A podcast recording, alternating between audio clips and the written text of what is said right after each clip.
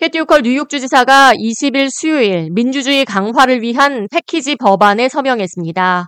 호컬 주지사는 뉴욕 주민들의 투표권을 보호하고 민주주의를 강화하며 투표함에 대한 접근성을 높이기 위해 이 같은 패키지 법안에 서명했다고 설명했습니다. 호컬 주지사는 20일 브리핑을 통해 우리는 선거 과정에서 모든 투표 절차가 투명하고 공정하게 유지되며 주민들의 투표권이 물리적인 접근성으로 인해 묵살되지 않도록 민주적인 절차 강화와 투표권 보호를 위한 노력의 일환으로 이번 패키지 법안에 서명하게 됐다고 설명했습니다.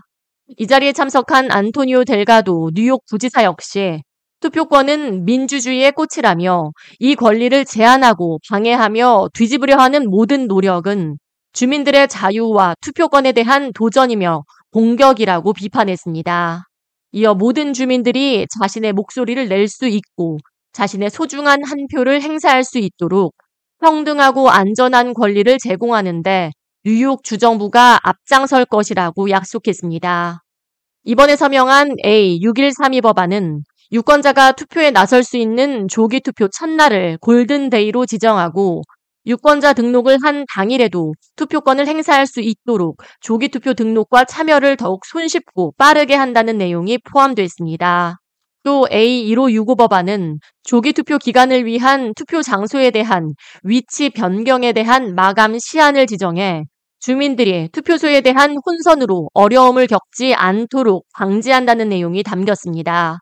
또 A7632 법안을 통해 우편을 통한 조기 투표에 참여할 수 있는 시스템을 법적으로 제정하고 모든 유권자가 선거 전에 우편을 통해 조기 투표에 참여할 수 있는 프로세스를 제정한다는 방침입니다. 이를 위해 유권자들은 선거 당일로부터 열흘 전까지 우편 투표용지를 신청해야 하며 선거관리위원회는 자격을 갖춘 유권자에게 선불 처리된 우편 봉투 및 투표 용지를 제공해야 할 의무가 있습니다. 조기투표 우편용지는 선거 당일보다 늦지 않게 선거관리위원회로 발송돼야 하며 선거 당일 이후 7일 내로 도착해야 합니다. 한편 A4009 법안에는 교도소 및 교정시설에 수감 중인 재소자가 석방될 시 투표에 참여할 수 있는 연령일 경우 반드시 유권자 등록 절차와 투표 참여를 위한 교육을 실시해야 한다는 의무사항이 포함됐습니다. 또 A268 법안에는 뉴욕주 선거관리위원회가 투표소 직원이 공정한 투표 절차를 지원할 수 있도록 교육 프로그램을 개발하고 제공해야 한다는 의무사항도 담겼습니다.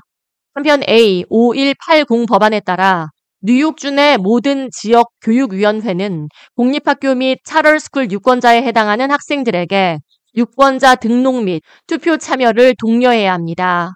2024년 대통령 선거가 11월 5일에 시행될 예정인 가운데 뉴욕주는 예비선거일을 4월 2일로 예정하고 주민들의 참정권과 투표권을 강화한다는 방침입니다.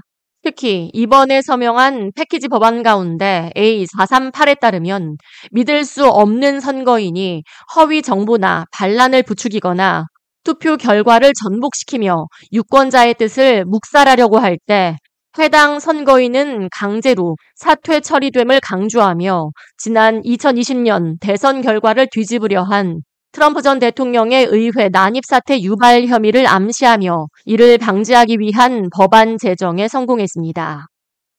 K-Radio 이하예입니다.